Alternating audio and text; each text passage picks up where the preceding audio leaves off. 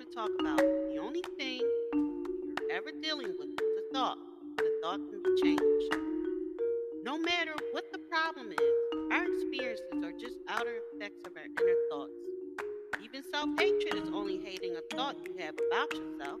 You have a thought that says, I'm a bad person. This thought produces a feeling, and you buy into this feeling. However, if you don't have the thought, you won't have the feeling, and thoughts can be changed. The thought, and the feeling must go. This is only to show us where we get many of our beliefs. But let's not use this information as an excuse to stay stuck in our pain. The past has no power over us.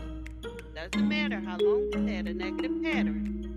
The point of power is in the present moment. What a wonderful